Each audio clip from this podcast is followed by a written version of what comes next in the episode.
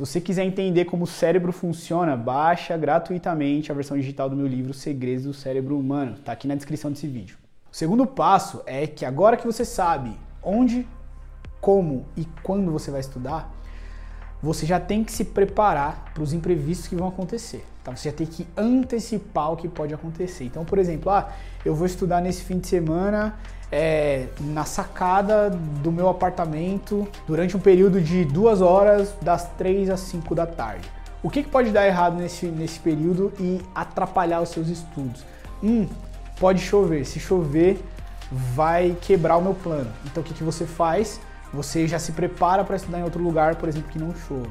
Ah, mas nesse lugar é, o vizinho tem uma criança que faz barulho. Opa, então eu já me preparo para colocar um fone para não ser interrompido. Ah, nesse horário é o horário que os meus canais do YouTube vão postar notificação, porque a maioria dos canais que eu gosto é, postam vídeo nesse horário.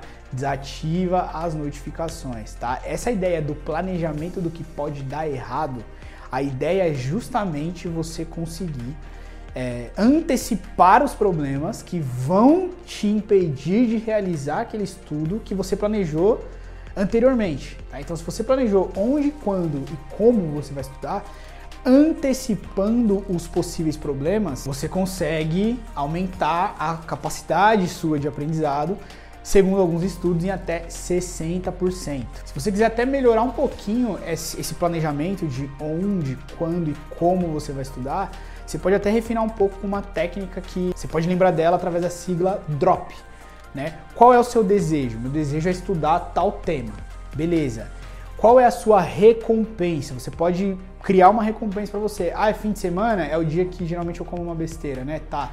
Então eu vou comer uma besteira comer uma pizza, comer um chocolate, comer um burger, qualquer coisa né, que você não faz frequentemente, que você faz em momentos específicos de, de celebração.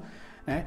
Ah, nesse dia eu vou fazer isso se eu conseguir estudar esse assunto. Né? Você atrelou a recompensa, você vai ter mais motivação, mais disciplina para conseguir estudar aquilo. Mas aí lembrando, você precisa, né, técnica drop, você precisa pensar em qual é o obstáculo, qual é o imprevisto, qual é o possível problema que pode acontecer quando você estiver fazendo isso. Porque afinal, você quer a recompensa. Então você já precisa se antecipar para garantir que o seu desejo, né, que é o primeiro passo ali do, do método, é, vai ser realizado. Né? Então, o desejo é estudar o assunto. Recompensa é o chocolate que eu não como, só vou como quando vou comemorar alguma coisa.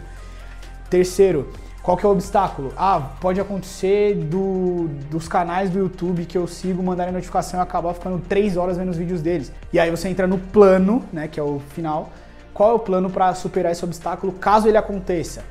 Agora, antecipadamente, eu já vou desativar as notificações desses canais para que eu não seja interrompido no meu processo de estudo. Ou nem precisa desativar a notificação, é só você simplesmente fechar as janelas, não deixar, enfim, controlar o seu ambiente de forma que você não seja interrompido.